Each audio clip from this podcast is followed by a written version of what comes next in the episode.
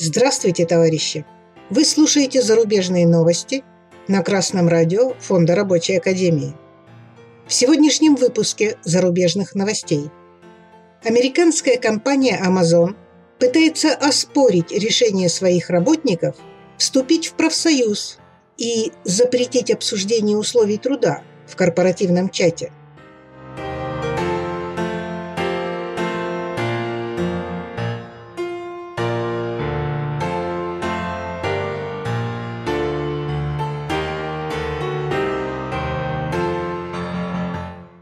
Информационное агентство «Регнум» со ссылкой на Reuters сообщает, что американская компания Amazon обвинила профсоюз, в который решили вступить рабочие склада в Статен-Айленде, в запугивании персонала с целью заставить их вступить в профсоюз. В свою очередь, Национальный совет по трудовым отношениям США предоставил доказательства того, что представители Amazon пытались помешать работникам организовать профсоюзную борьбу. А еще издание The Intercept сообщает, что Amazon решил запретить работникам обсуждать неудовлетворительные условия труда и коллективную борьбу в корпоративном приложении.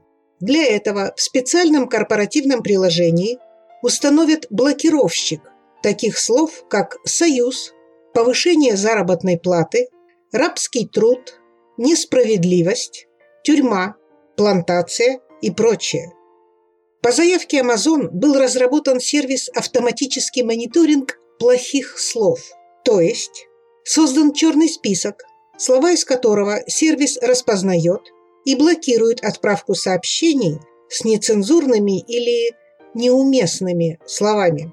Однако, кроме ненормативной лексики, сервис блокирует такие выражения, как профсоюз, жалоба, повышение заработной платы и компенсация, а также этика, раб, господин, свобода, разнообразие, несправедливость и справедливость. При этом, как отмечает издание, приложение было разработано для повышения удовлетворенности сотрудников. Спикеры компании утверждают, что руководство Amazon приняло такое решение с целью предотвратить негативное общение в приложении. Компания Amazon своими действиями против организации работников в профсоюз обнажает противоречия между интересами работников и собственников компании, которые, кроме как силой, не разрешить. Amazon понимает, что рабочие еще только в начале своего пути к объединению – что они пока не способны к коллективным действиям, которые смогли бы изменить распределение прибыли компании. Поэтому сейчас компания может и ставит всевозможные преграды, настраивает работников против профсоюзных лидеров и устанавливает запреты на обсуждение условий труда и способы их улучшения.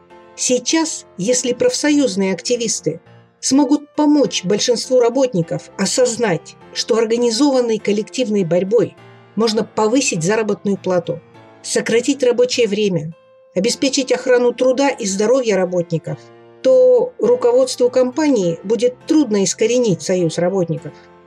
Отметим, что за организацией профсоюза работников Amazon следят по всему миру, и их опыт может стать примером для работников других компаний, где работники еще только начинают осознавать истинные причины их положения, а также как его улучшить. Желаем работникам Amazon стойкости, решительности и удачи. А с вами была Светлана Чурякова с коммунистическим приветом из Печоры.